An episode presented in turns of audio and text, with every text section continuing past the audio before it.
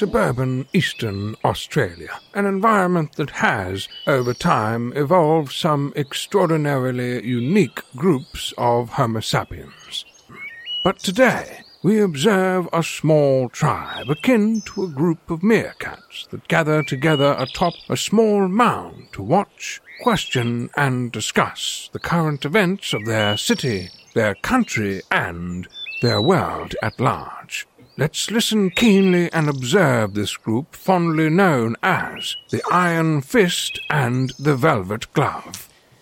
Yes, welcome, dear listener. This is the Iron Fist and the Velvet Glove podcast. We've got our technology sorted over the last few minutes. Sorry for the slight delay on the live stream if you were there waiting for us, but we've made it. Uh, thanks a lot to Woz, who's going to join us. So, this, of course, is the Iron Fist Velvet Glove podcast. We talk about news and politics and sex and religion. I'm Trevor, aka the Iron Fist. With me, as always, is Paul, the Twelfth Man. G'day, listeners. G'day, Trevor. G'day, Woz. As you can as you can hear and see, dear listener, he's coming through loud and clear, and courtesy of a magnificent broadband connection that he's managed to, to, to get hold of. And also joining us uh, is Woz the beer sponsor. Woz, welcome aboard. G'day, listeners. How you going? So Woz um, basically joined us in the last minute, so he wasn't expecting any of this and has no knowledge of what we're going to be talking about, most probably. So so, wing it. so cut Woz some slack because he has no idea of, of what topics are on the agenda, but uh, he's well read and he'll be able to, to, to provide some uh, useful commentary, no doubt. Right. Um, so, dear listener, this is episode uh, 249. Briefly, I want to tell you about episode 250 because coming up is Anzac Day. And for years, dear listener, I've been banging on about. Um, Anzac Day ceremonies and how they're filled with just Christian prayers, Christian hymns, and invariably a Christian pastor of some sort as as master of ceremonies more often than not. And um, I've you know I'm collecting. I've collected a lot of um, Anzac Day pamphlets, and it's one of the things that just gets me. So, of course, with the coronavirus, there's no um, there are no uh, Anzac Day um, ceremonies this year. So what I've decided to do is I'm going to over the next day or two record a special podcast, which you can download between. You know, at some stage, probably from about what are we on now? Tuesday, probably about Thursday, I'll be available. Download it, and then sometime on Anzac Day, dawn if you like, you can just walk out onto your driveway and with your earphones and play what will be a 20 minute Iron Fist Velvet Glove secular Anzac Day ceremony. And um, are you looking forward to that one, Woz? That's a great idea. Yeah. Yeah, awesome. Yeah. So um, uh, it's going to be different to the normal one because I find that the normal Anzac Day is is sort of glorifying of war to some extent. It seems to me, and so I'll issue a heartfelt thank you to our soldiers who have fought for us, and a heartfelt apology for sending them off onto lots of wars that they had no that we just shouldn't have been involved in in the first place, and um, and a few yeah interesting readings and things. So that will be on. Um, look for that in your downloads, and that will appear sometime around Thursday, I suspect. So so that's coming up. And last week we had our great debate, um, and I it was interesting because um, basically. Uh, Hugh said to me, I found a guy who's willing to debate, Trev, and here's his name. And I said, Great, whatever you've agreed to, I'm up for it. And I really had, I came into it quite cold. I had no idea of what they were going to say in particular. And so I was quite surprised by the philosophical argument of Matthew. Paul, what, what did you think of his argument? I know there's been a bit of toing and froing on the Facebook page. Do you know, it was a little bit over my head, I have to admit, because I have never really studied that uh, angle of, you know, the theological debate myself. So I'm not all that familiar with that uh, side of it. Um, it was it was interesting. Uh, it's not the sort of thing that I'd um, willingly s- uh, submit myself to on a weekly basis. It was a little arcane, you know but interesting to hear somebody who's willing to go into bat for God, uh, as as um, you know, uh, useless an argument that it is, in my humble opinion. It was. It, it's it's nice to see somebody who's who's got the guts and you know to go, to go on and um, and argue the point. And he was, you know, he was very. Uh, he's obviously an intelligent guy and and uh, passionate about his beliefs. And and good luck to him. You know, um, as much as I heartily disagree with his conclusions. Woz what were your thoughts? Um, I, I, thought Hugh did a great job. Mm-hmm. Um, and yeah, it just amazes me listening to uh, what was his name, Matthew. Yes, Matthew. Um, yeah, it just amazes me listening to guys like that who are obviously very intelligent, um, and just the way that they've they're able to convince themselves um, and delude themselves and others. It's um, but um, you know, good on him for um, having the the nerve to um, uh, go into battle, so to speak, with with you and you. Mm. I, I, was like just fully expecting the usual sort of faith argument that at some point during the whole shebang, it comes down to faith. But he was really um, providing a new angle where he wasn't relying on faith and he was relying on on a, a logical argument that. Um, uh, that C follows from B follows from A, and and mm. um, and I just thought that a lot of the following uh, was a stretch, and that it just didn't follow, and he would say things that just did not necessarily follow. So.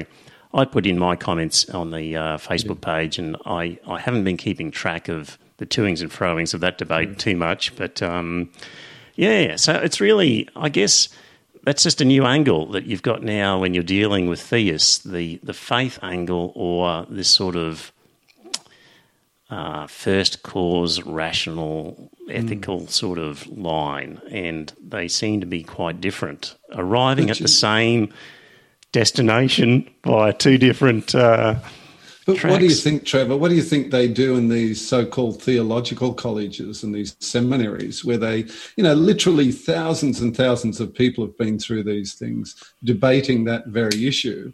Mm. So they've, you know, they're well practiced, and and you know, Matthew, to his credit, has has has looked into it, and I, I dare say, you know, he's he's a student of philosophy, so he would have looked at a lot of stuff like that. Mm. But I mean, you know, this it's it's not exactly new. Is just what I wanted to say. People right. have been doing it for hundreds of years, really.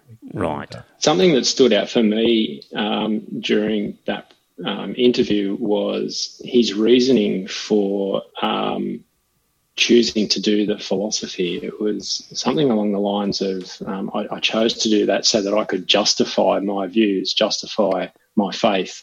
Right? He, he went into the study with a very closed mind and, and, and a you know a goal for you know doing that study is um, and you know uh, he, he, was sort of stating his bias before he even started. yeah, which is fair enough. I guess we all do. So we all have a bias. It, and, we? and, yeah, we all have a bias. It's it's then just can the argument be shown to be mm. dysfunctional and and and error riddled, and I think it was. So that was the problem. Mm. But yeah, mm. you know, we all we all have our biases. Um, at, at, the end of the argument, I was still left with the feeling that Matthew was still arguing from a faith perspective. You know that at the end of the day, um, he he was uh, deciding that that argument was better than the you know, the materialist's there, argument. There, there, are a couple of times where, uh, for example, I said, well, the first cause, he, he, he leapt to the conclusion that the first cause had to have intelligence and that it knew what it was doing. And when I said, well, it could have been random, it could have, mm. you know, be a random event. And he, his, it's a big assumption. His reply was, well, I don't think so. But really, that that is I'm just going to take it on faith, the other yeah. possibility rather than the one you've mentioned, um, without really identifying why randomness was just impossible. So, mm. um, but yeah, he gave it a good. Um, good college try, I thought, and it was great to have somebody with the guts to sort of appear in this forum and and, and, do it. So good on you, Matthew, I say. And points for courage. Um, and it'd be nice down the track if we have some other debates to do with, um, you know, topics like secularism and and is mm. is Australia a secular country or should we be funding private schools or the like. So I like the idea of a debate. So if there's anybody out there from the theist angle, um, or Matthew, if you've got another topic you want to run past us, um, feel free, make contact. So, so that was that. That was good. Um, oh, I forgot to say that I, I, I did enjoy Hugh's argument. Sorry for not mentioning you, Hugh, but yes, you uh, argued the case very well. Good job. Uh, hello in the chat room, Alison and, and Wheat Watcher. Make some comments if you're in the chat room so we know you're there. And okay, um, it was also refreshing last week just to get away from coronavirus for a while, but we're going to have to go back to it because it is all consuming, isn't it? So, it um, sure is. um, one of the things I was thinking about, uh, just as a prelude into this, is is Paul, you've accused me of what whataboutism. And and yes, and Woz. I think that was me. Oh, okay. or somebody, you know, and it's tr- and uh, it's true. I do. I am guilty of what whataboutism, but I, I make the point that sometimes it's a valid thing to say. What about uh, in different circumstances? So it's not necessarily bad. And I was thinking about it because I do I do like to point out the errors in the American empire, and when you know you might sort of say about China or whatever, I, I am inclined to say, well, you could say the same thing about America, you know, and but one of the reasons why I do it is, I think, is because I find it more interesting because when an authoritarian regime like China just fucks people over, we we just it's plain obvious. Like you just see it, and it's in front of your nose, and everybody can see it. Like, okay, it's a totalitarian regime that is screwing people over quite obviously and forcing them to do things that they don't want to do. Um, but when the USA does it, it's through more subtle means. It's through things of economic power and things that aren't so obvious, and people aren't seeing it. And so that's why I find it just more interesting to say well, that over there is obvious. Of course they're doing that.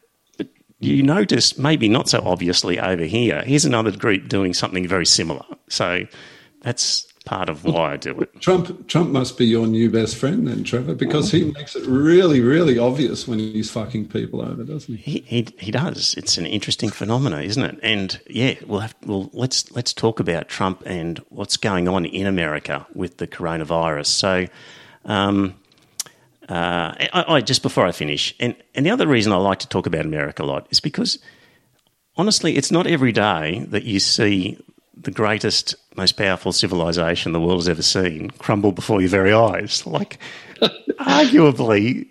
It, you think they're crumbling? I d- I don't really think it's that bad. You think they're thriving? No, not thriving, but I mean nobody's thriving at the moment. But they're certainly not crumbling. I mean they they've they've always had um, you know, a variety of dissenting positions, and and you know they don't hide that. But in in a sense, that's that's a sign of healthy democracy, isn't it? Well, uh, you know, just the coronavirus. Wouldn't you see that as an example of normally, you know, the world's most powerful country uh, avoids problems through its power, but the coronavirus is just decimating that country. It's an invisible and, enemy, Trevor. Yes. So, um, you know, had they had a proper social welfare system, a proper health system, and proper leadership that mm. uh, organised medical supplies, mm. if they'd organised their power, they could have avoided a lot of deaths that, that they've had and, that, and the more that are yeah. on the way. So I I just think, for example, that's just an example of an all powerful civilization actually suffering more than some third world countries. Um, mm. So it remains to be seen, of course, because we haven't yet seen what's going to happen in most of the developing countries. Uh, true, but uh, on the from what we've seen so far, they won't be any worse than a, a lot of a lot of poor developing countries will probably come out of this better than America. And and really? when you compare America to its allies, uh, when you can see yeah. what's possible mm. with proper resources and proper mm. um, organisation of those resources. But you're so, aware, aren't you, that the um, the Trump administration cut funding to the um, various um, government departments responsible for control of um, you know, diseases, pandemics, and Yeah. things like that. He's cut funding year after year, and this is the result. So it's, you know, I think we can sheet home a fair bit of the uh, responsibility to the current administration rather rather than America as a as a, as a whole. Well, um, yes, but um, if you look at, for example, the protesters that are currently running around in America demanding that that that They go back iso- to work. yes, that the isolation cease and that they go back to work, and there's some pretty intense. Um, demonstrations occurring in, in certain sections of America at the moment, and um, I don't know. I've seen different memes about it, and people are quite sort of um, the usual.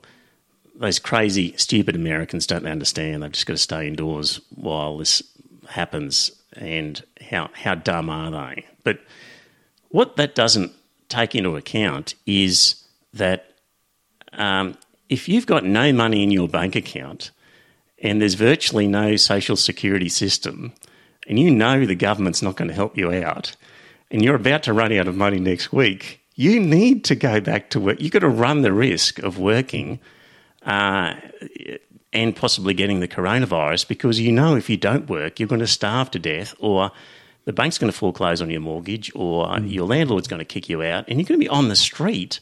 And so, really, when you see these people, there's two sides to it. One is when they're saying they demand to work, or the, you know, I want my freedom to work.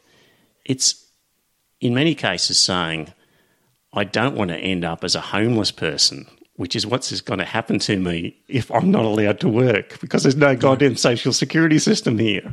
That's, So- that's so not quite accurate, though. There is a social security system. It may not be It's, as it's good as it could be, but there is a social security system in America. well, it's it's not good enough. It's negligible. certainly isn't good enough. So of course there's there is a social security system, but it's Mm. not good enough to do what's needed. And another thing, another comment I would make is, you know, what proportion of the American population is joining in these in these protests? Because I I would guess it's just a, a rabble. You know, it's a bunch of gun nuts and libertarians who think their freedom is being stolen. But you know, I mean, it's not exactly widespread riots in every American city, is it? Uh, They get a lot of media attention, as as you'd expect. it's it's Trump territory. It's the Midwest. It's the flyover states. That's where it's happening. But how many cities is it occurring in? I really have I, no idea. I can't add them up. But um, do you see that happening in other countries yet? Um, there was something happening on Bondi Beach a couple of weeks ago. Nothing like this. Police had to come, didn't they, and No. shoo the people off the beach. Nothing. Nothing What about like those- this. But don't. about those isn't, three isn't that, guys on isn't the- that telling that this is the only country in the world where people have taken to the streets and demanded their right to work? yeah. Uh, doesn't that say something? Well, it says that they have a healthy, um, a healthy democracy where people feel they have a right to go out in the street and protest. But, Which, but but it could also mean that they know they're going to be screwed if they can't go out and earn money, and that they're going to be on the scrap heap, and they have to work. So it that's- could also mean that. everywhere, doesn't it? No, well, it doesn't apply here in Australia. You, for example, um, many casual workers are going to have more money than they've ever had before. So it And doesn't a lot of them apply to have none. And a when lot you- of them will have none. Well, because the, the, government hasn't included all casual workers. You have to have worked for a minimum of 12 months. Yeah, well, you'll still be on a Newstart allowance then, which they upped up. I mean, you cannot compare the social security arrangements in Australia with America, and that's why we don't have people rioting on the streets demanding uh, that they be able to return to work. And you're not seeing it in the UK either because they've got a hefty social security system that they've put in place. So it's a function of of their society that they've ended up in this position. So, um, guys, uh, talk amongst yourselves. I'm just going to restart my. Oh no, it is working. I thought my message, my um, my chat room wasn't working. So sorry, I'll, I'll keep going. So, that, Okay. so, so when you see these people protesting and demanding their right to work, I think, I think some of that is it's less embarrassing to say I demand the right to my freedom to work because I'm a hardworking American that's less embarrassing than saying, if I'm not allowed to work, I'm going to be on the street next week. Please let me work mm. because I'm going to be starving. I think uh, the other part of it could be you've got people who are demanding that other people be allowed to return to work because they want them to cut their hair and to deliver their pizza and to uh, and to work for them. So mm. uh, other people who enjoy having other people work for them. So Woz mm. if you, you you've heard the two arguments here. Uh, the, do, do, you think it's a function of uh, US um, society? Am I? Who's who's?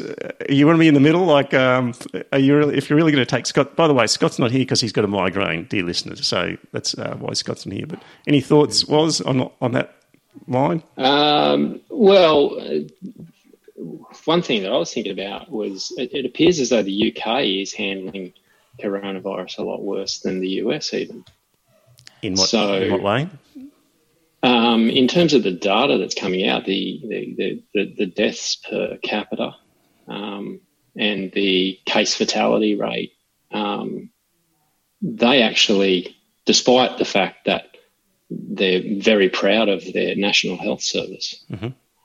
they appear to be doing much worse than the United States. So you can slander the United States for how bad they're handling this situation, but if you look at the, the data that's coming out, it appears as though the United Kingdom is, is doing worse, and um, they have a much better social security system there, and they have a much better national health service. And, so the social security system will keep the the POMs off the street and from protesting and demanding the right to return to work. Yeah. So, yeah. Um, um, but I'm surprised by that uh, because the UK has been it seemed to me in a better disciplined lockdown than America. So why why are they doing worse? What, is that better, better lockdown? Yeah, I, I, would. It seemed to me they were in a more stringent lockdown in the UK than in America. Yeah, well, so why would they be doing that's worse? That's something that not uh, that most people are not aware of. Is that there's there doesn't seem to be a direct correlation between the strictness of the lockdown and, and how well they're they're performing in each country. I mean, Japan is doing the best out of any country, I believe. They have Not a very dense population. Yeah. And if you look at their deaths per capita, they're about half of what Australia and even New Zealand are. Um, New Zealand were late to the game. They had their first death at the end of March. We had our first death at the start of March.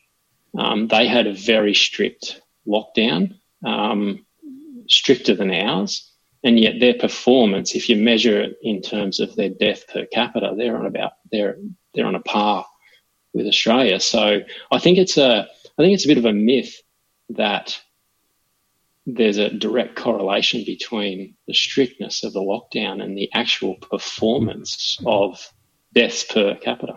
Yeah. So in Germany you... too, it's a it's a lot less strict as well, isn't it? I don't think they've for example, closed public parks and things like that. You know. Well, Sweden is an is a bit of an outlier in terms of its attitude, and it's um, it's still got cafes and bars and things like that open. I think they've limited uh, gatherings to fifty people or so, but they've they've had a very more relaxed approach than say New Zealand. And yeah, Sweden are performing a lot worse than the other Scandinavian countries, but if you look at, say, the performance of Finland to Denmark, Denmark's is about three and a half to four times worse than Finland. So it just uh, it just doesn't make. So you, you know, can you put your finger on any particular? Uh, no, I can't. Thing? I can't. I, I, yeah, and you know, um, I, I, think there's too much emphasis being put on um, lockdown and, and the, the, the, strictness of lockdown. The research that I've done into COVID 19 suggests that these super spreading events are playing a big role in the number of deaths and the number of infections. Right. Have you, are you familiar with the SSE, the super spreading event?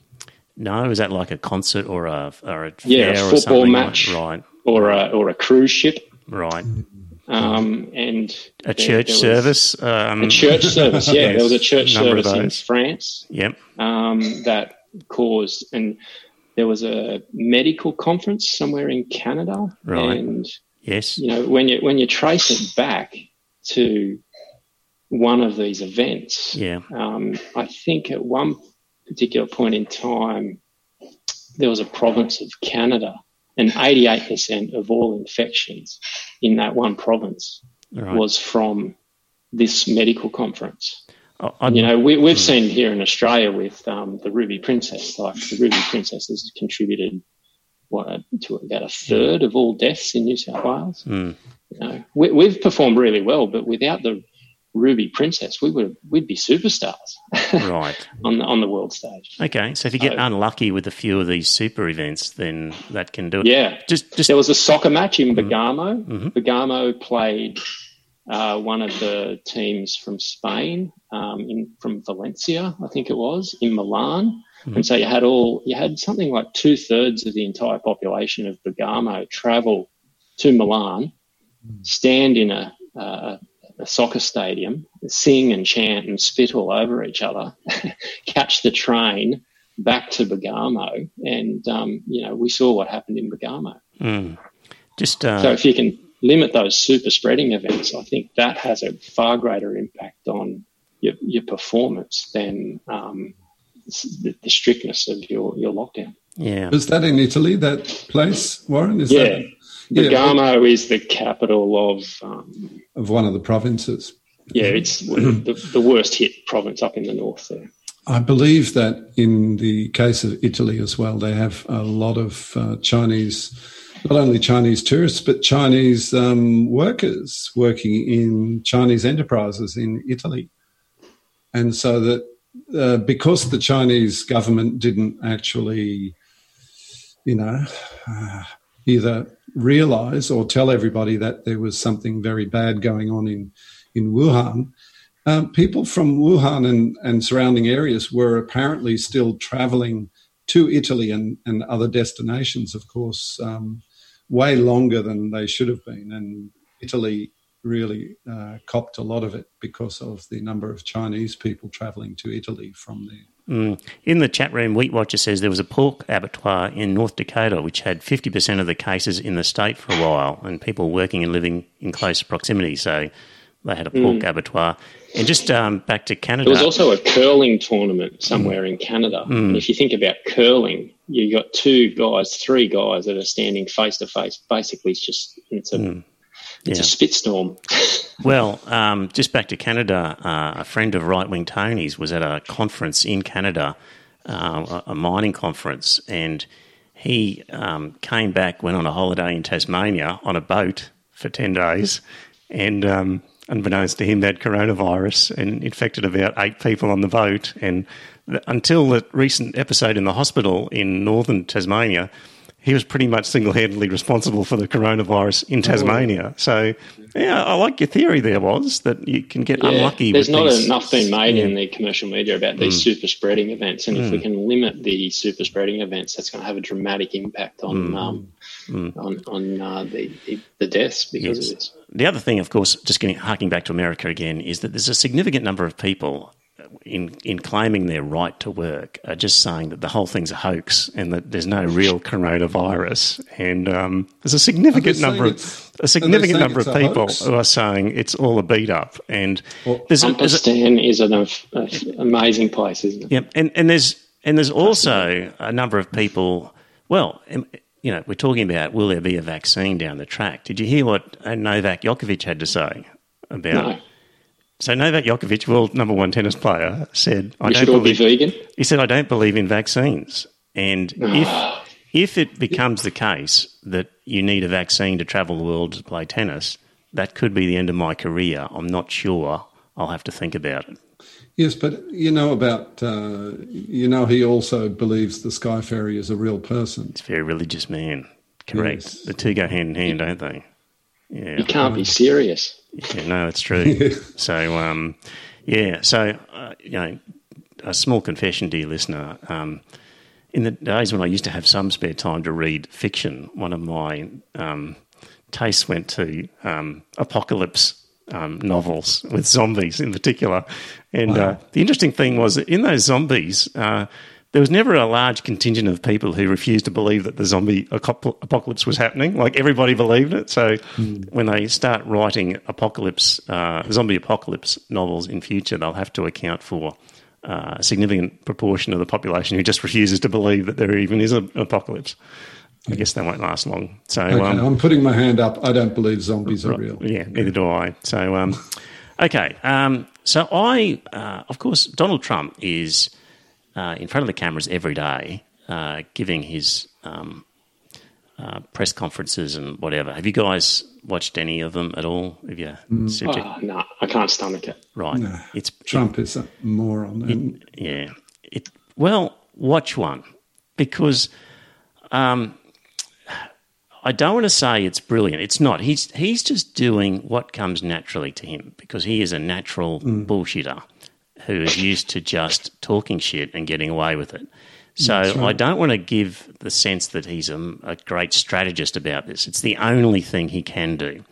But he's not even a great orator. But, but you're right. But, he's a he's a but, professional bullshit artist. and his ability in these press conferences to just lie and to say we're doing a great job. We're doing much better than anybody else in the world. Our death numbers are this, you know, he'll just say figures that are completely wrong.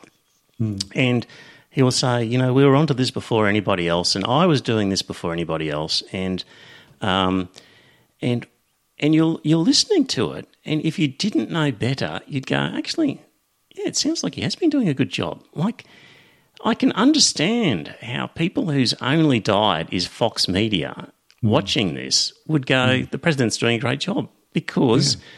if you don't fact check what he says and just take it as, as being the case, or if the only mm. fact checking you hear is from an organisation that you're convinced is corrupt uh, and biased, mm. he, uh, he gives a spiel where you know, he he's taking questions from reporters, and it'll be from a group that um, uh, doesn't you know, it'll be a news organisation who's anti-Trump, and he'll say, "Where are you from?" Oh, fake news. Give me a question anyway. And like he, he's up for it as a fighter, a sparrer would. Like he, mm. other politicians might shy I've away, a, but he, he's on the attack, and he'll take mm. them on and say, "I've got a theory, Trevor." Yeah, yeah, yep, yep.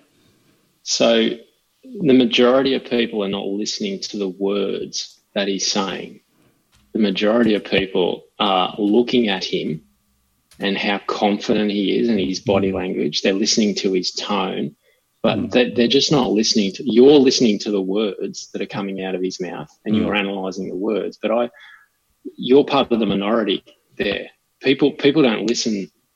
People aren't listening to the words that Trump's saying. They're they're, they're looking at how he's saying it, and that's way more important yep. nowadays than than what he's saying.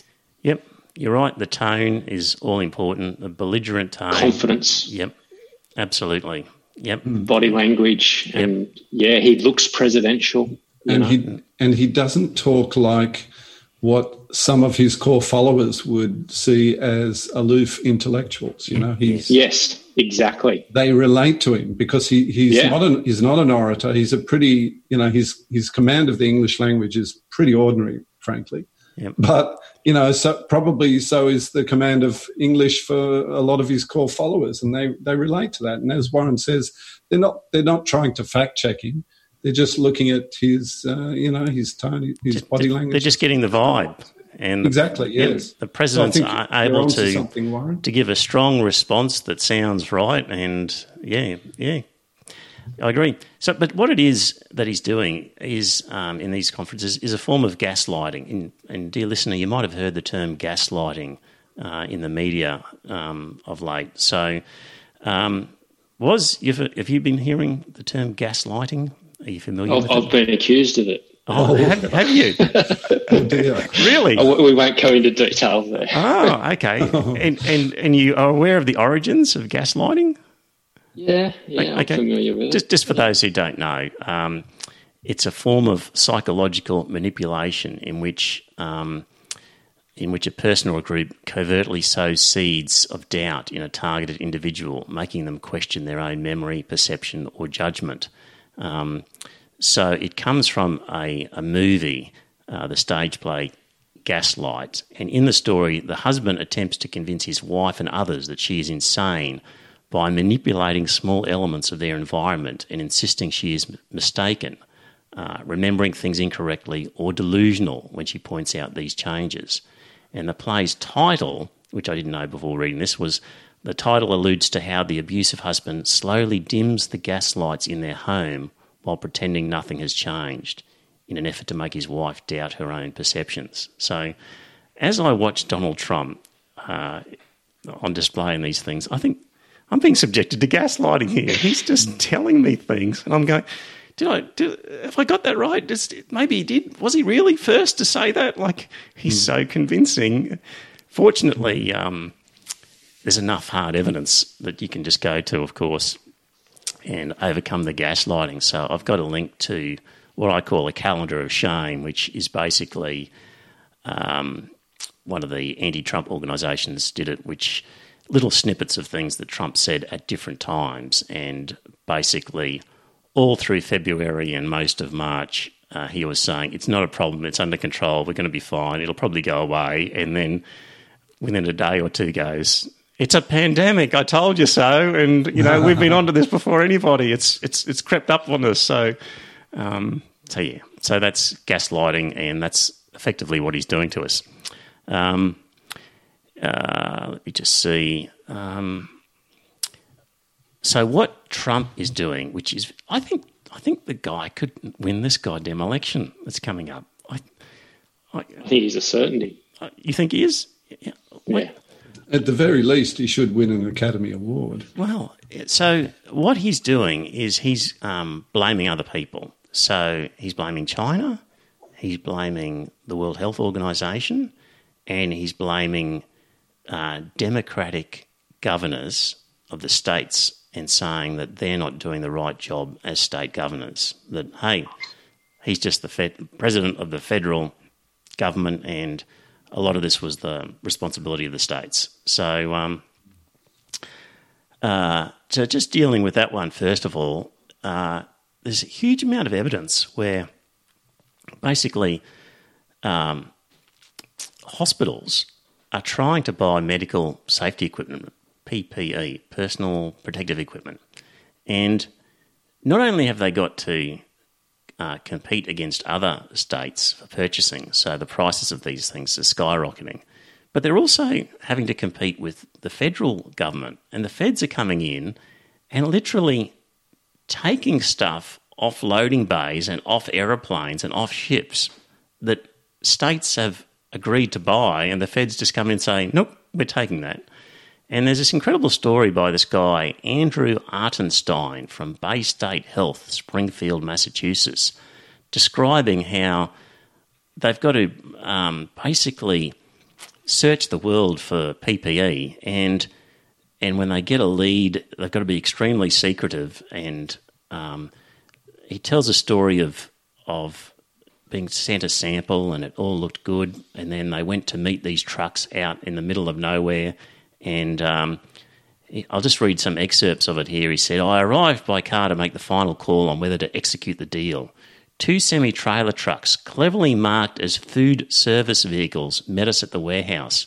When fully loaded, the trucks would take two distinct routes back to Massachusetts to minimise the chances that their contents would be detained or redirected. This is Isn't what terrible. This is what they've reduced to to having to hide yeah. their PPE in such circumstances, and uh, sounds like it's taken from a gangster movie or something, it, doesn't it? It does. It well, Trevor. Trevor, I've yeah. heard you speak in the past about having a common enemy and that mm. uniting us. Mm. Um, the U- United States has got a common enemy at the moment. Yeah, he's and they're divided.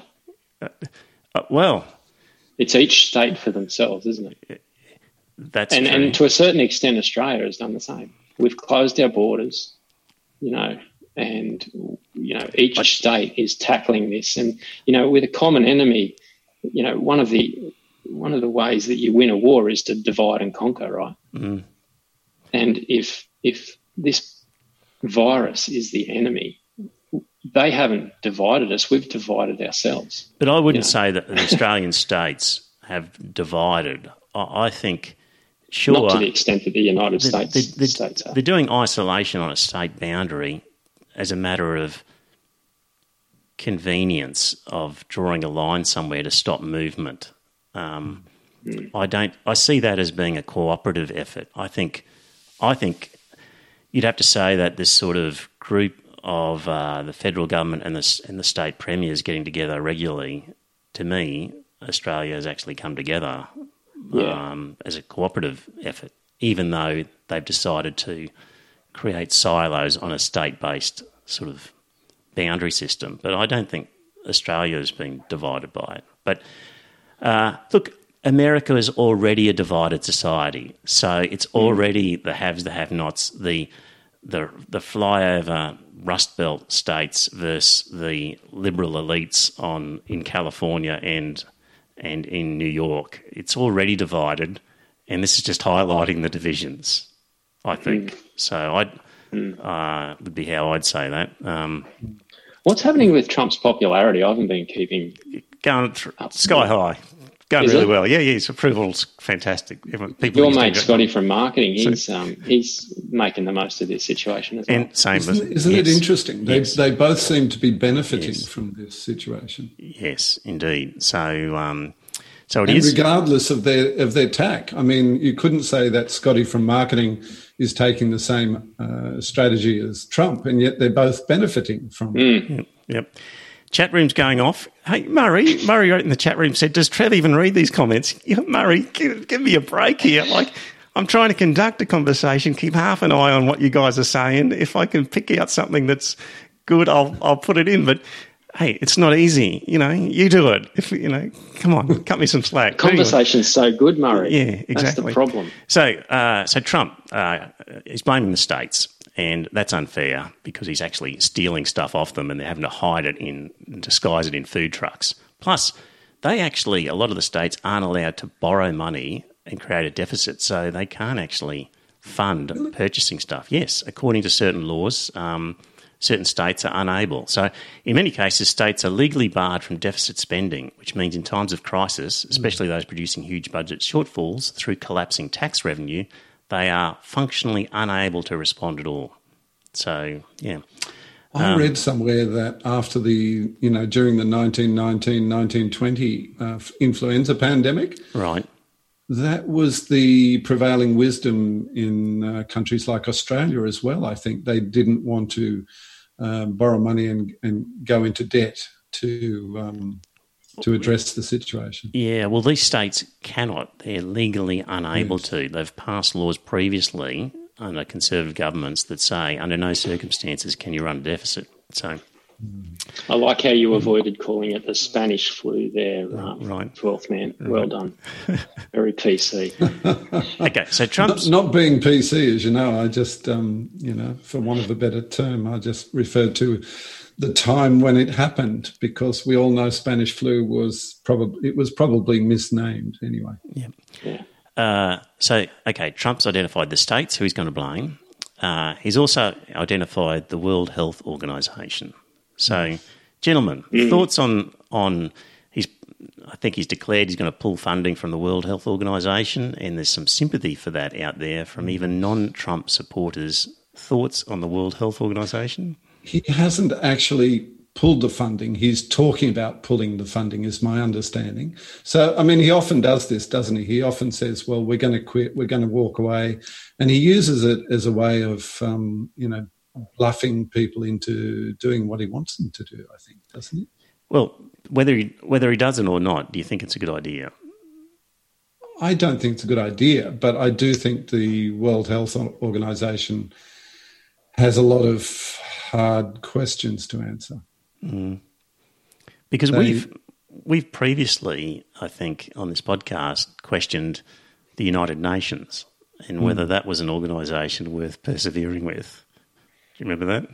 Yes, well, we've seen some examples in recent times of, of why we would have um, grave doubts about the United Nations. I mean, China is now on the Human Rights Council, and you know there, there are others like Saudi Arabia, and uh, and apparently the World Health Organization leader uh, has very close links with the government in Beijing, and um, people are questioning his What- judgment. What's his links?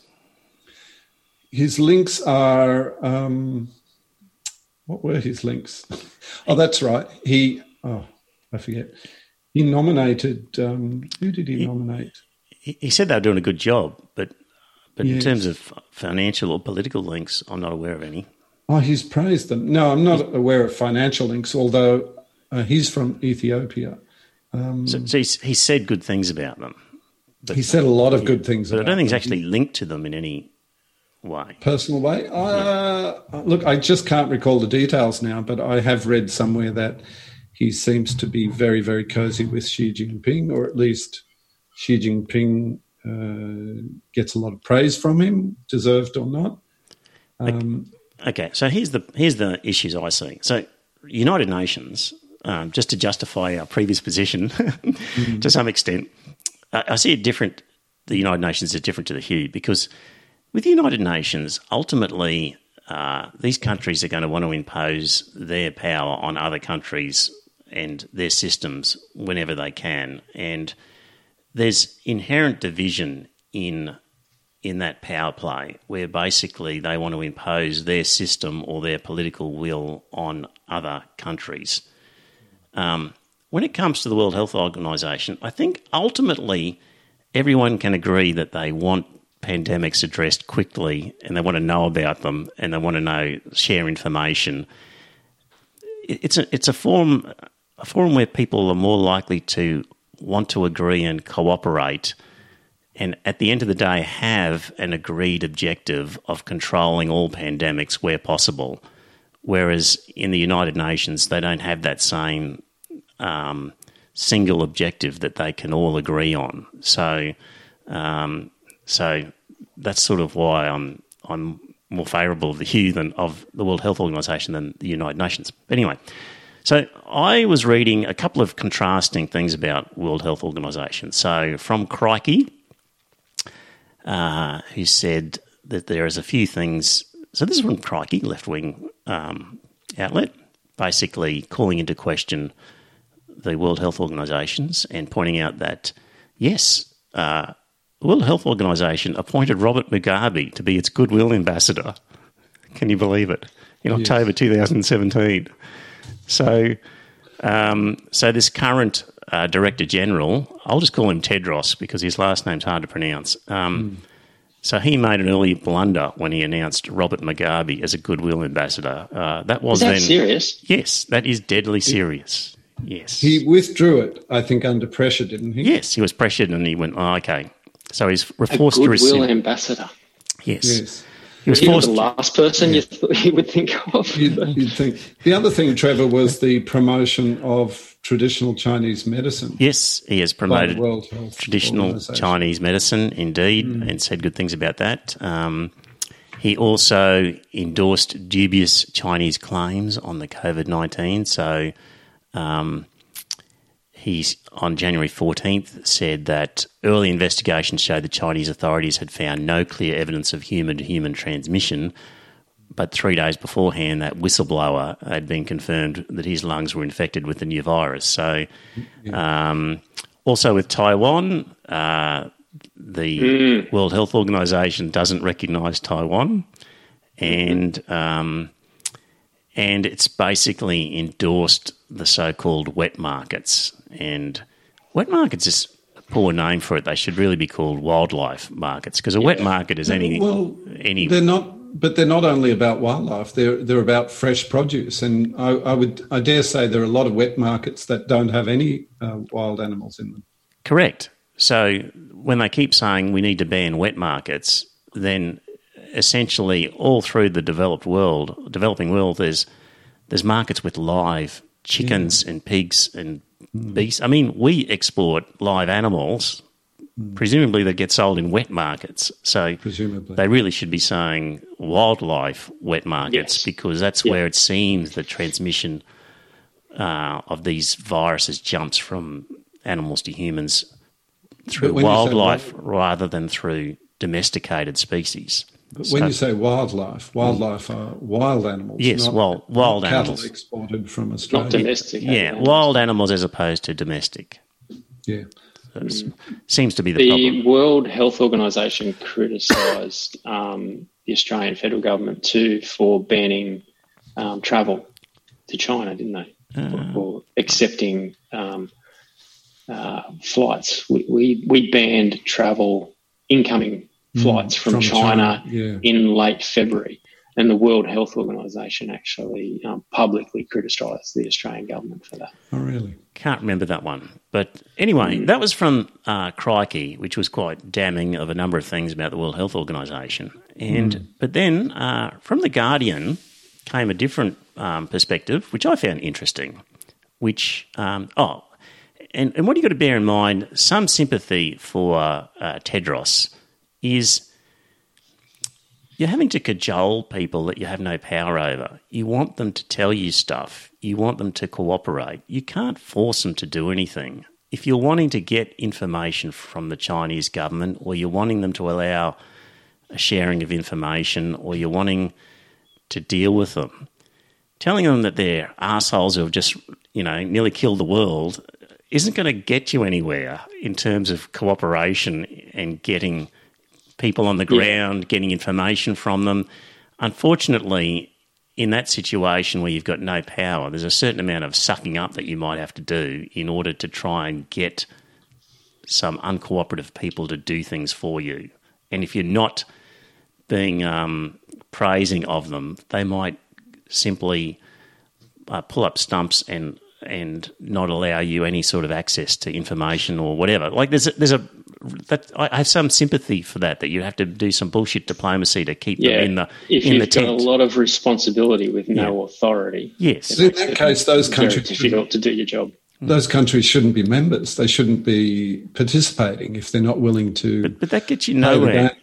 Sorry, that doesn't get you anywhere if you simply say, "Right, China, you're bad boys, and we're not letting you into this organisation anymore. Off you go." And well, mm. what happens next time there's one? Like, do you, does that get you anywhere? No, of course you're right. But Something I learned about the World Health Organization recently is that um, last financial year, I think it was, they spent $192 million on travel.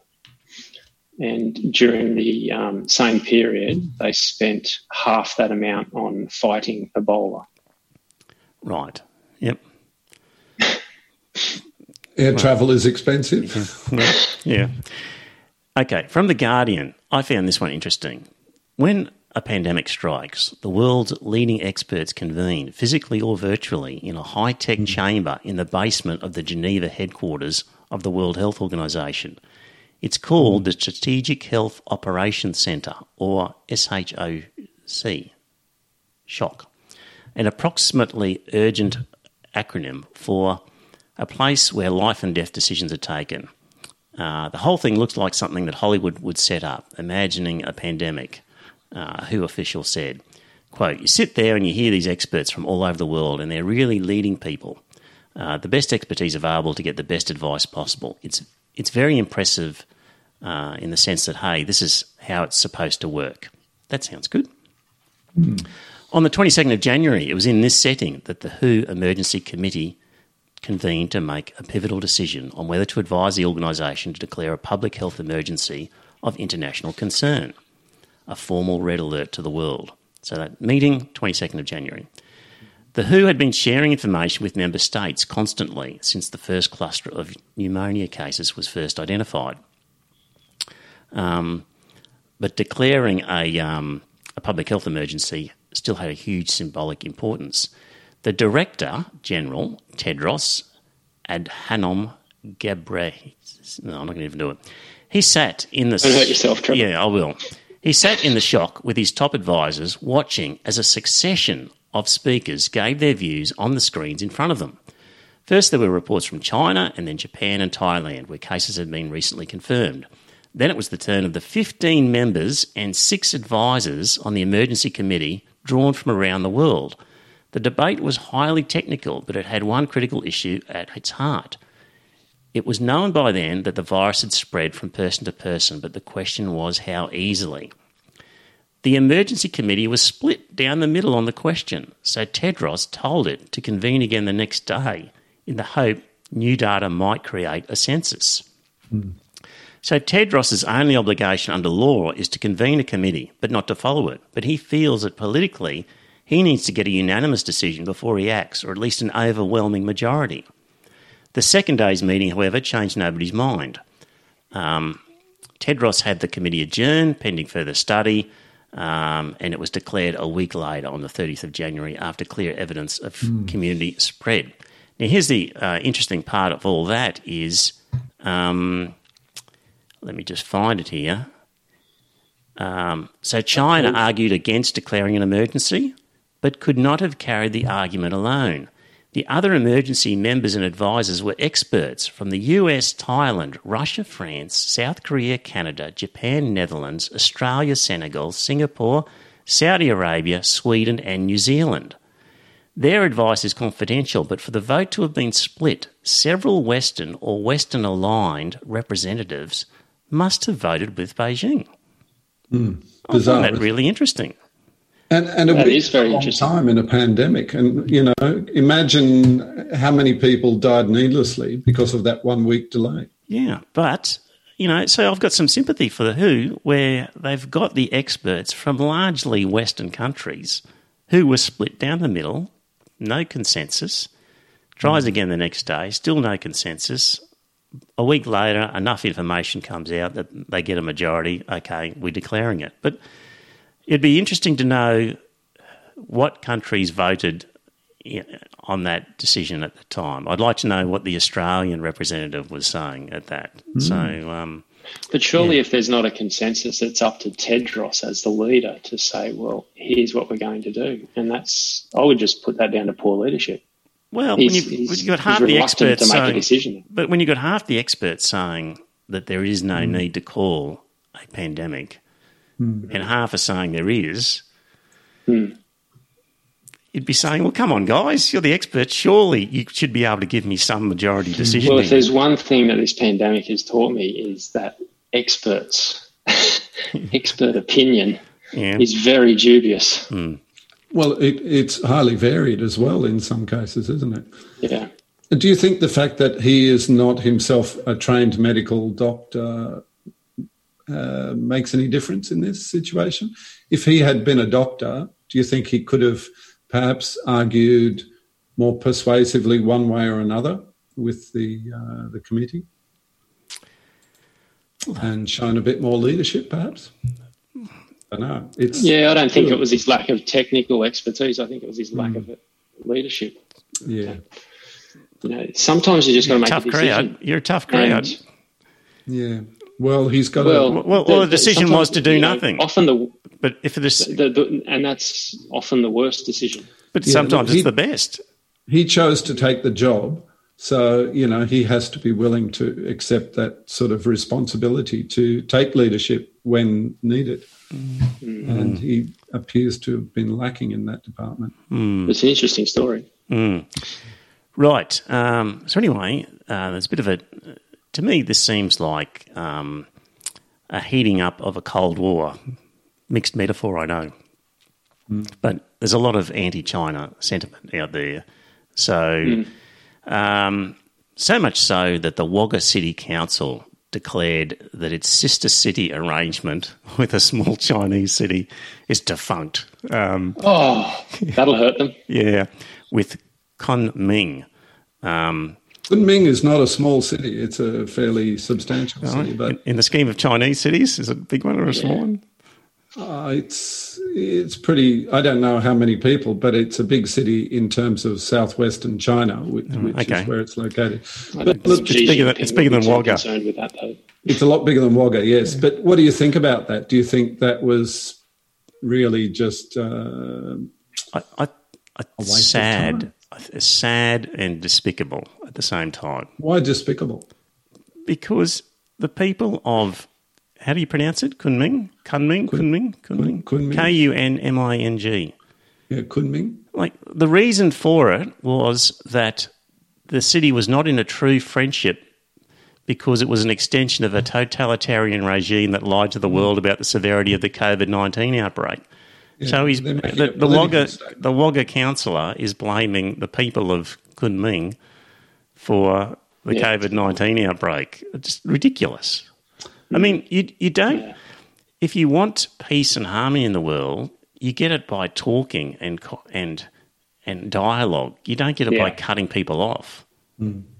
Crazy decision. Throwing your toys out of the cotton. Yeah. Yeah, I, I think it was probably counterproductive as well, because the the ordinary people of China will take that as a personal slight on you know on them rather than on the leadership in Beijing. Anne in the chat room says that um, Tedros is a microbiologist. Is that right, Anne? So there you go. He's got some science.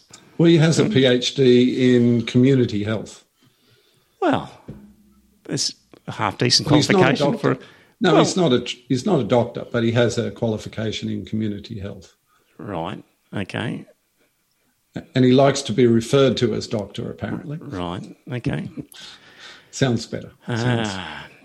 um, remember we were talking about cruise ships previously and how basically Australia has just said to the cruise ships, on your way, and we don't give a stuff about you or the people on you. And I felt that we were shirking our responsibility because Yeah. if my daughter was trapped on a cruise ship on the other side of the world, I would hope a Western country would do the right thing, get people off and enable them to get back home.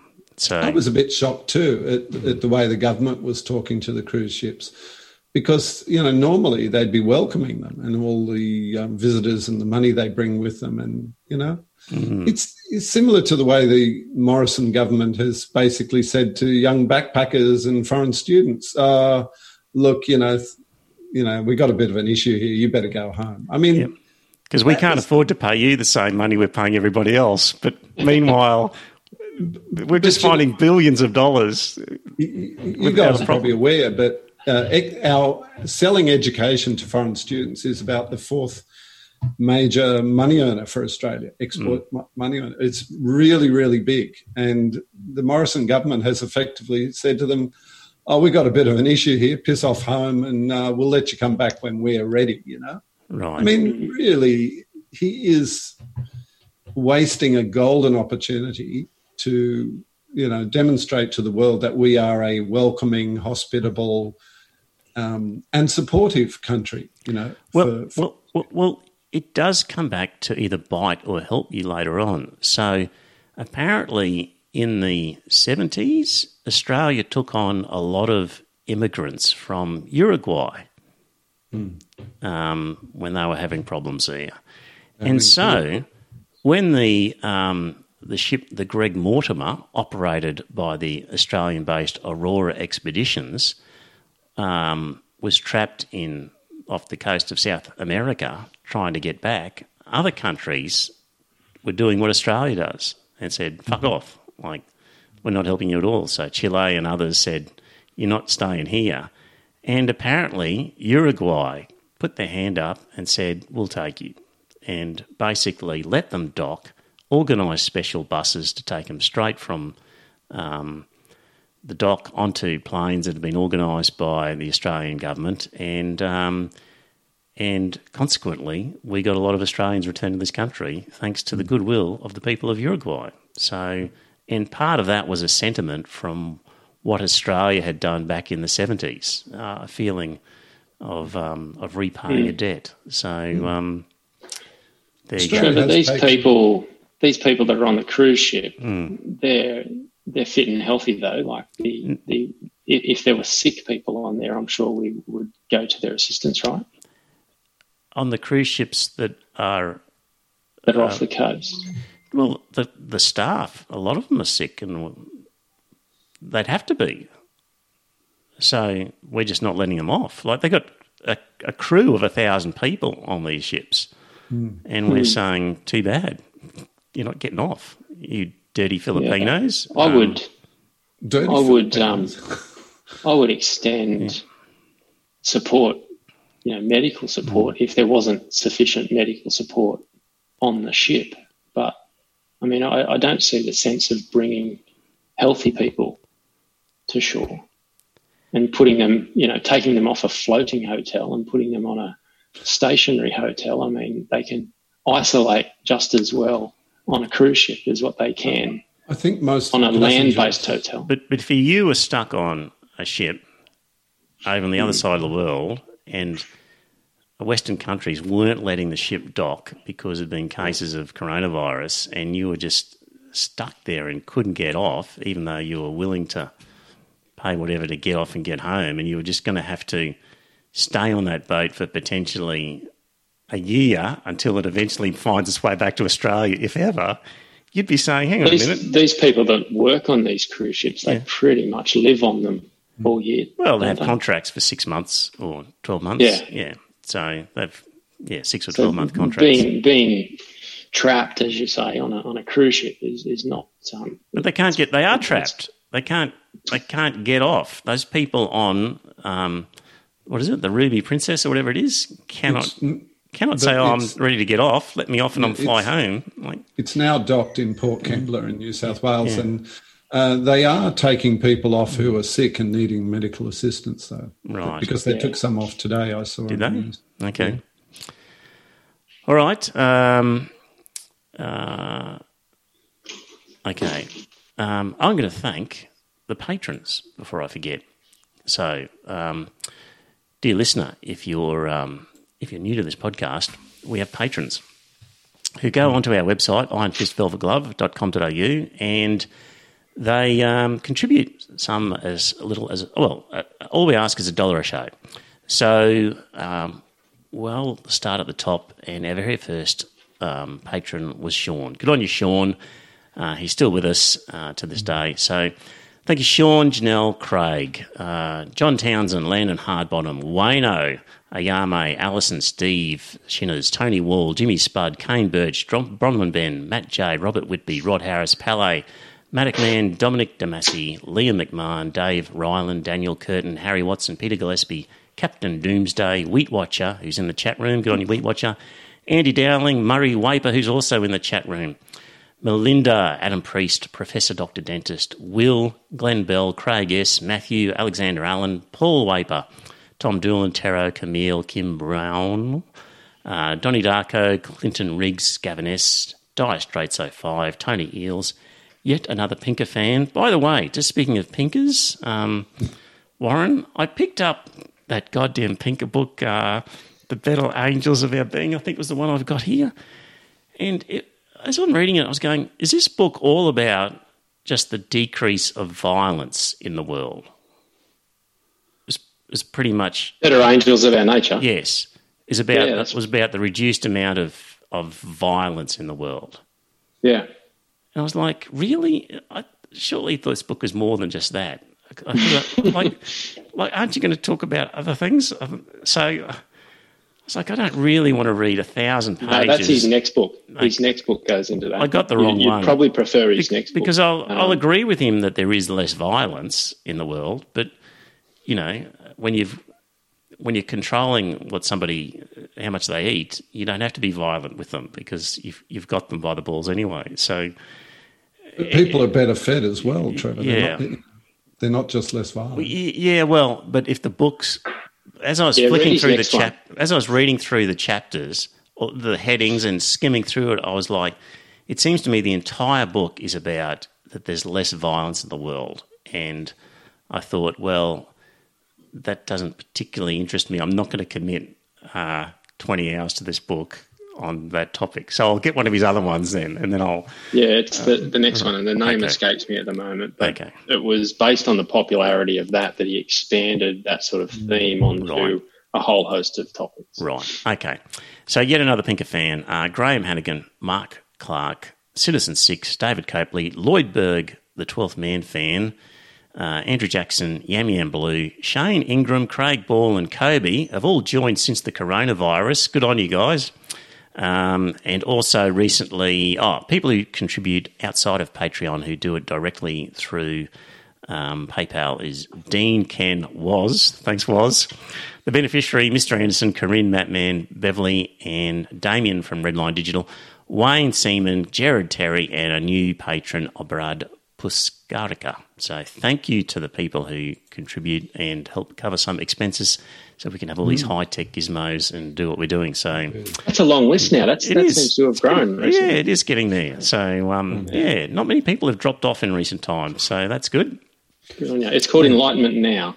Okay, I'll go for that one. Oh yeah, Yeah. that's Yeah. a good Stephen one. Pinker, Enlightenment. Okay, right. Can I can I mention something just go ahead. um, before we finish up? No, we've got. Um, uh, we're not finishing up. We've got. We've barely started, Paul. Oh really? Oh good. Because I thought Want you another beer, Paul?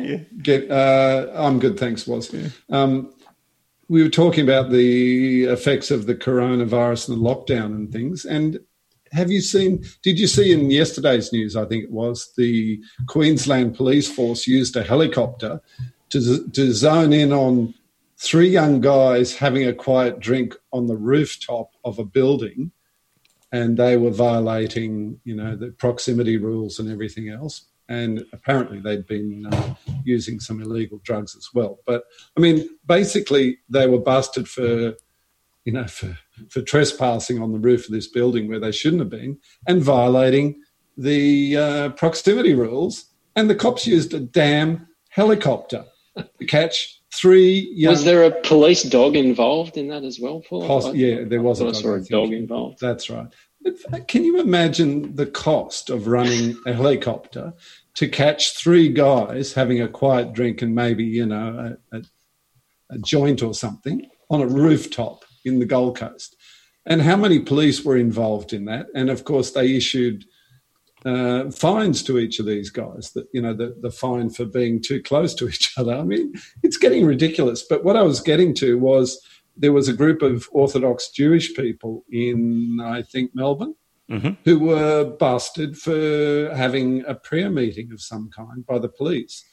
But it doesn't say, and this is from the, the show notes that you supplied, Trevor. It says police warned men meeting at the same venue on Wednesday and issued several warnings to the organizer of the group to not hold gatherings. Police attended the location again on Thursday after being made aware of people heading to the address for a meeting. Nowhere in the report does it say any fines were issued. And yet, you know, as we know, people all over Australia are getting fined for the most ridiculous reasons. So, is that a, a case of uh, the police treading warily because this was a, a minority religious group? Do you think? Could be. They're in Victoria. Maybe they're just uh, It's more, certainly a more sensible down there.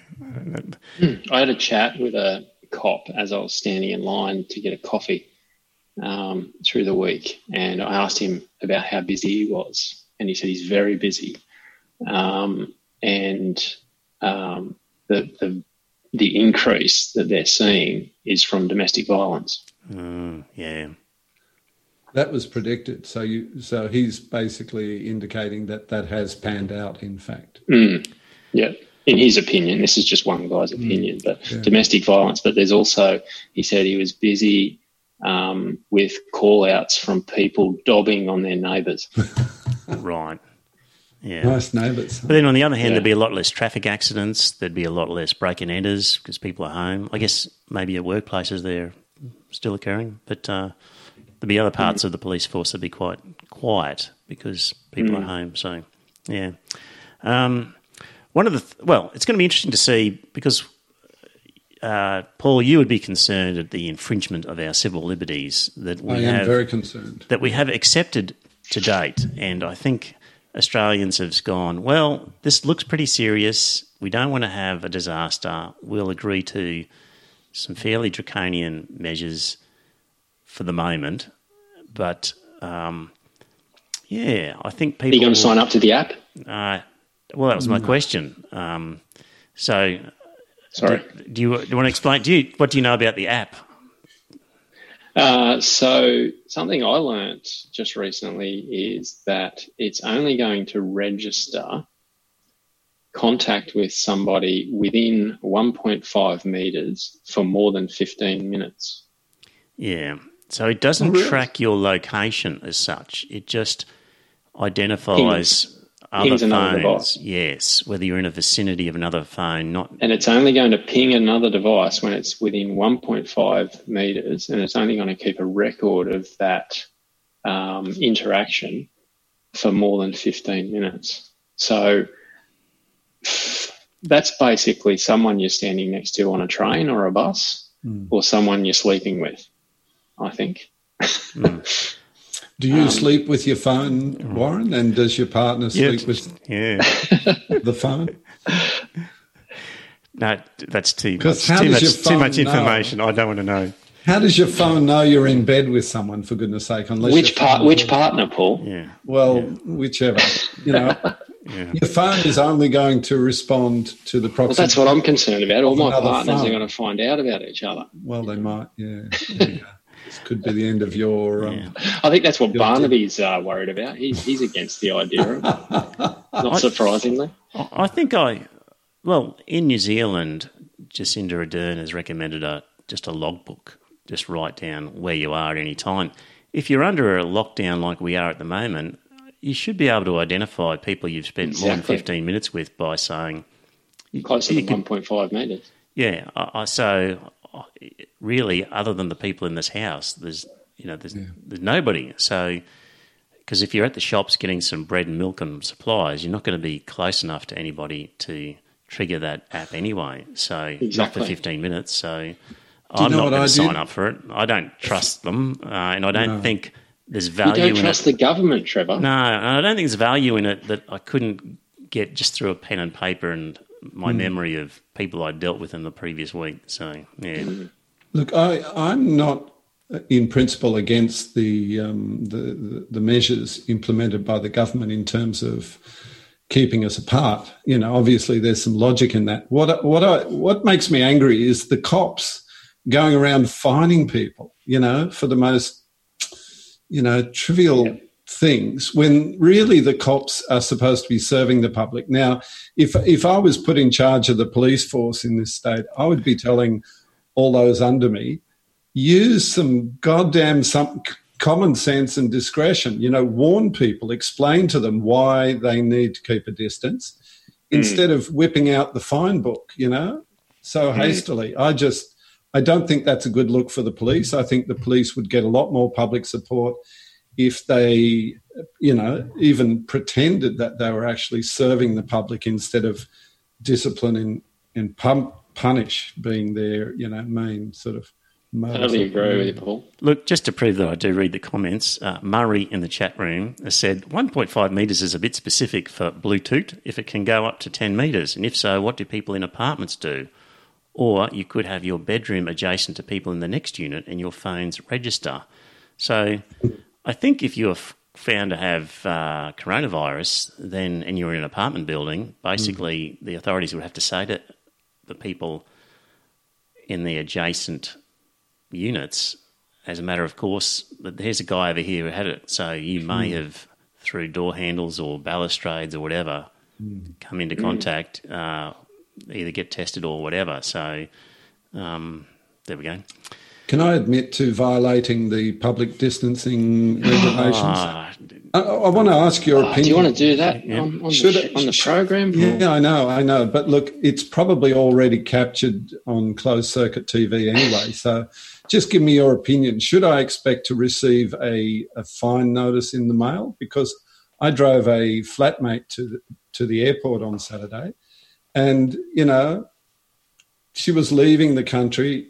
Probably, I may never see her again in my life. And she was quite a nice person. So I spontaneously gave her a hug, you know, and it's all captured on, You on didn't. closed circuit TV at the airport, of course. So, uh, Oh, of course, they would they would have my registration number of my car. So, next week, do you think I'll get a notice in the mail? yeah, you won't be on next week's episode, Paul. Yeah. The authorities will be knocking I'll on be- your door. I'll be be. behind bars. But when this all blew up initially, uh, just in the very early stages, I took my mother for a drive, and I, You she did. loves fish and chips, so I took her to Sandgate and bought some fish and chips, and I said, "Look, we're not supposed to be outside unless we're exercising.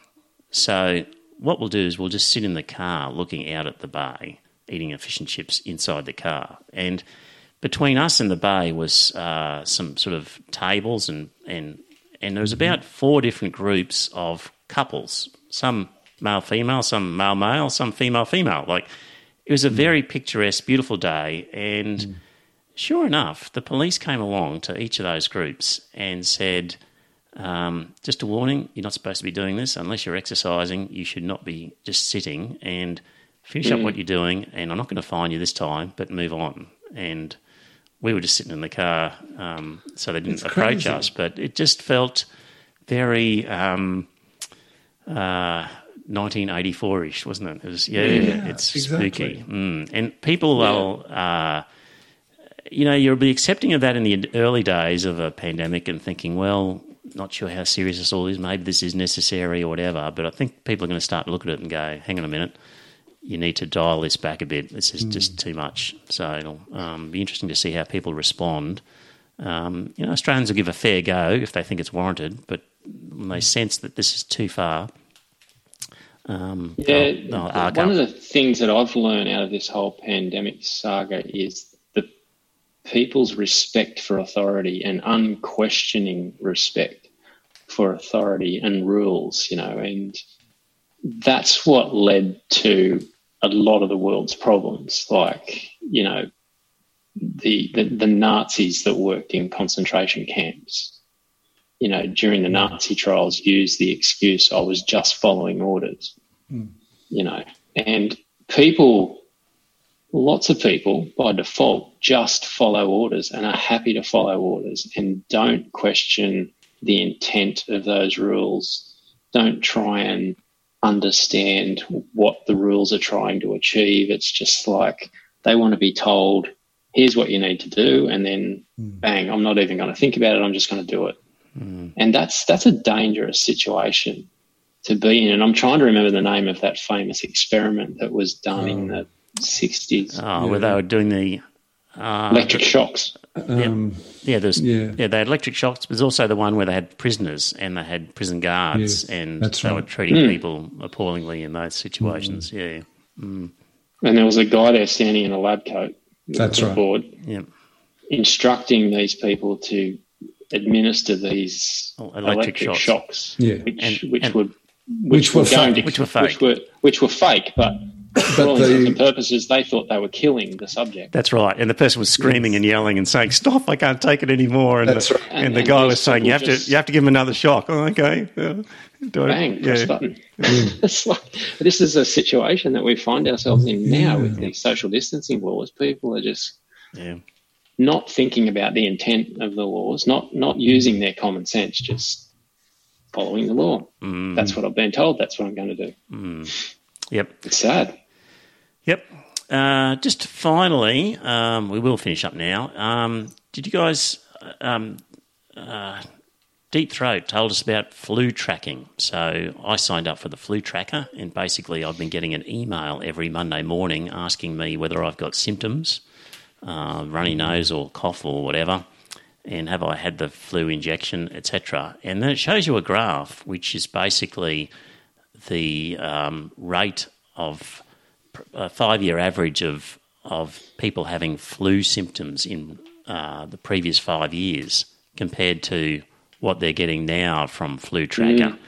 And the the incidence of flu like symptoms is currently down at like 0.25 pers- of a percent, whereas normally it's somewhere around getting close to 2%. And um, that's one of the things That's is, significant. yeah, and so one of the things is that we are being so hygienic and so careful, and we are not interacting with people. Just, just ordinary incidences of the flu are way hmm. down uh, compared to what they would be otherwise. So, hmm. Well, that's right. Between 1,500 and 3,000 Australians die of the flu every year. Hmm. So that's about 43 on average per week. You know, we've had 71 deaths in a month and a half, nearly two months from COVID 19. So if this lockdown proves that we can halve the amount of deaths that we get through influenza, should the government put us all into lockdown for the entire winter because it's going to save lives? no. but the whole thing about this, There's a price on a life, right? yes, And that's what a lot of people are struggling to understand. And y- you're hearing um, uh, respected journalists say stuff like you can't put a price on a life. which is just nonsense. And I know you guys don't watch Q and A, and I don't watch it anymore either. But there was a, a discussion on this on Monday evening, and I just saw a, a, short clip on a on a news article on the internet uh, showing this woman who is not what was she? What's her job? I forget now. But she was saying there there are ways of measuring uh, quality of life that comes from working and having an income and things like this. And mm-hmm. basically arguing that some people are seeing a decline in their quality of life caused by the lockdown, which is perhaps greater than the decline in the quality of their life that they might have experienced from catching COVID 19. I don't know. I mean, well, I mean, you'd have to spread that across the whole population. Of yeah, it's a it's a question of balancing it That's out, right. isn't it? The pros and the cons. And at the moment, the whole society seems to be focused on one single metric, mm, and yes. our performance as exactly. a society has been measured by one single metric. Now, mm. to draw an analogy, that's like saying, you know, uh, trying to measure someone's fitness purely by how many push-ups they can do. Mm. Like there's a lot more to it. Push-ups can you do, mm. Warren?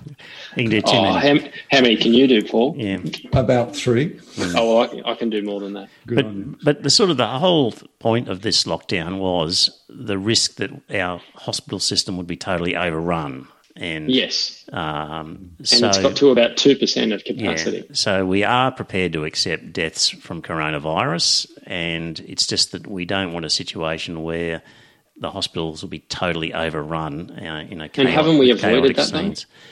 We well, we have, I mean, but it's if not. If you look like, at the number of ICU beds, I think that we maxed out at about two percent of capacity, yeah. yeah. and that's not including the additional ICU beds yeah. that we've but, rustled uh, up. But un- yes, in the meantime, yeah, but uh, and and that was the you know the strategy was developed to to achieve that goal, right? and we've achieved that goal. And now it seems like we're coming up with goals to justify the strategy.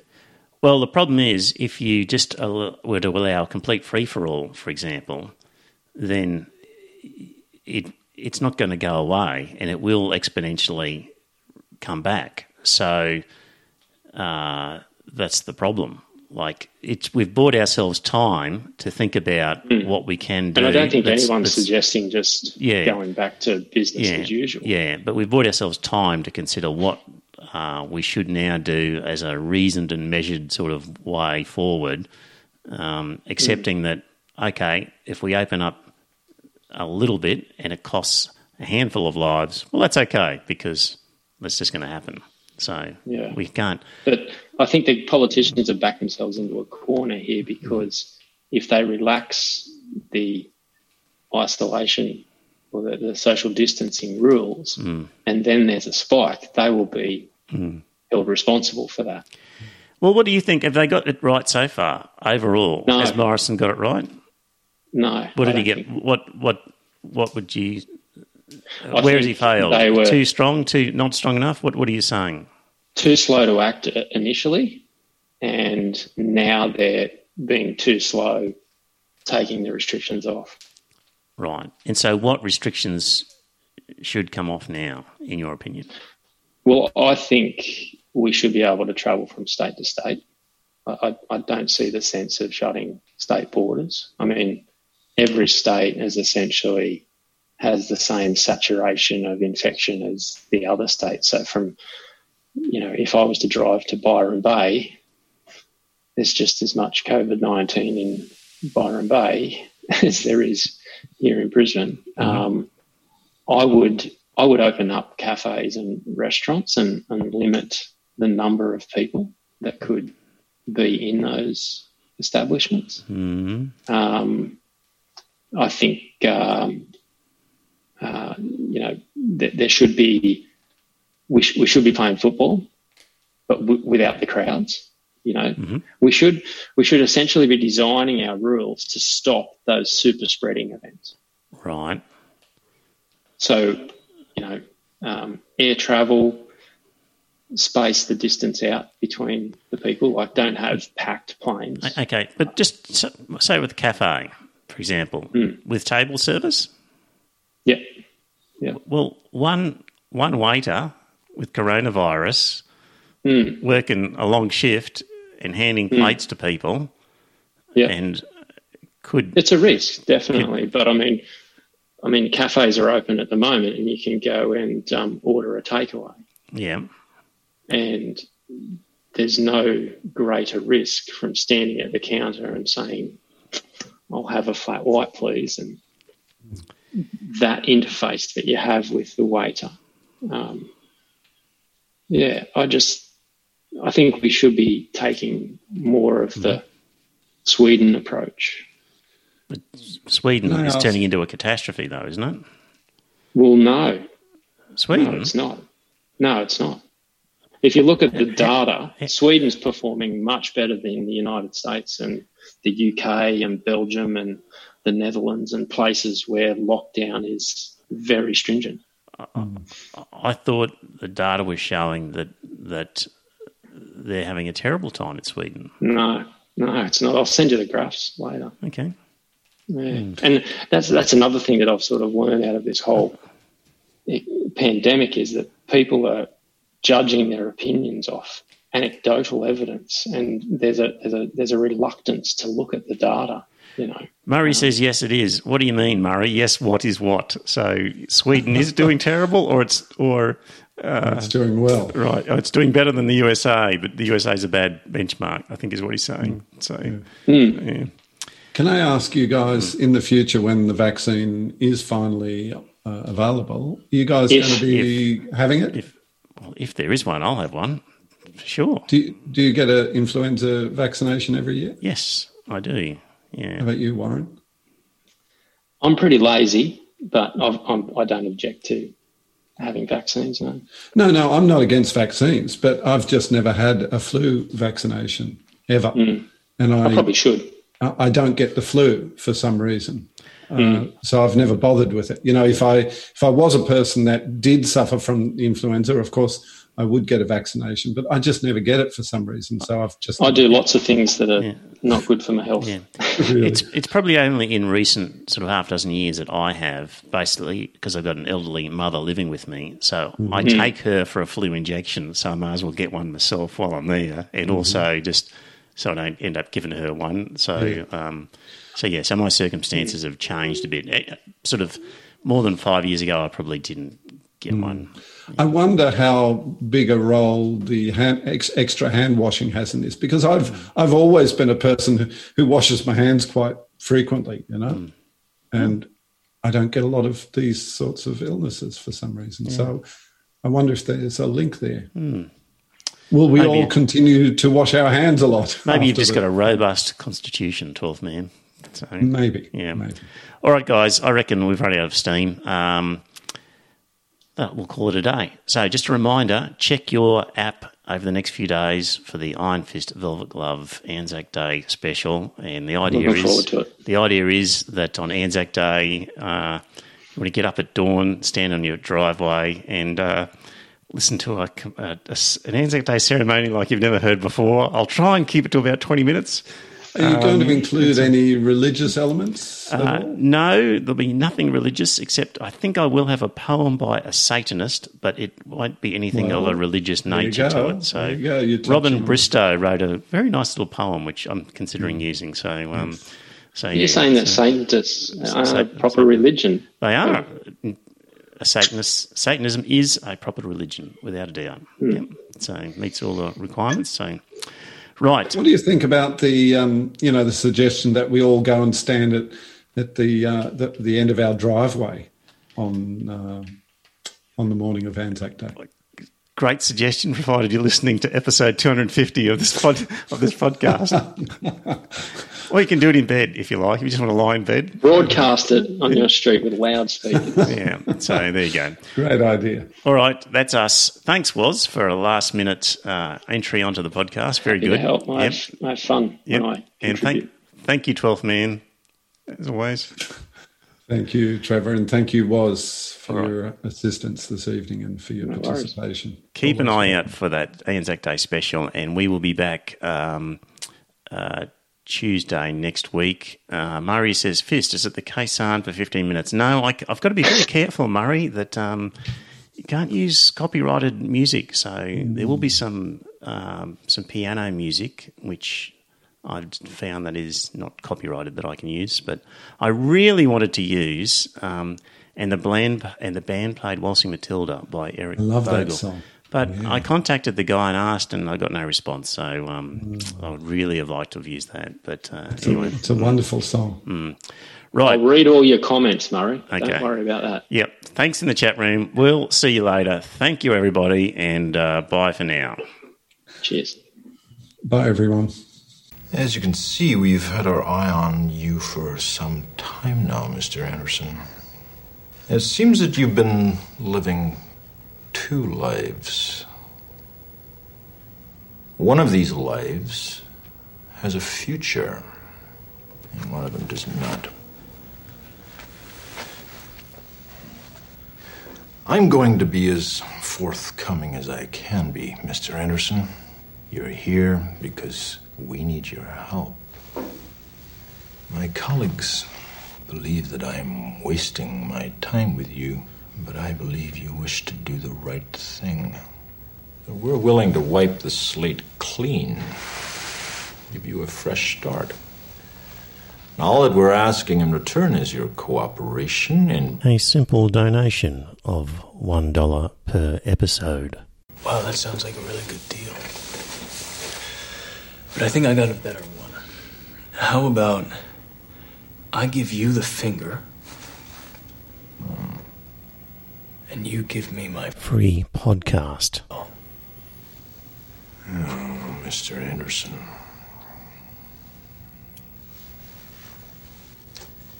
You disappoint me. You can't scare me with this Gestapo crap. I know my rights. I want my. Free podcast. And Tell me, Mr. Anderson, what good is a Podcast if you're unable to hear.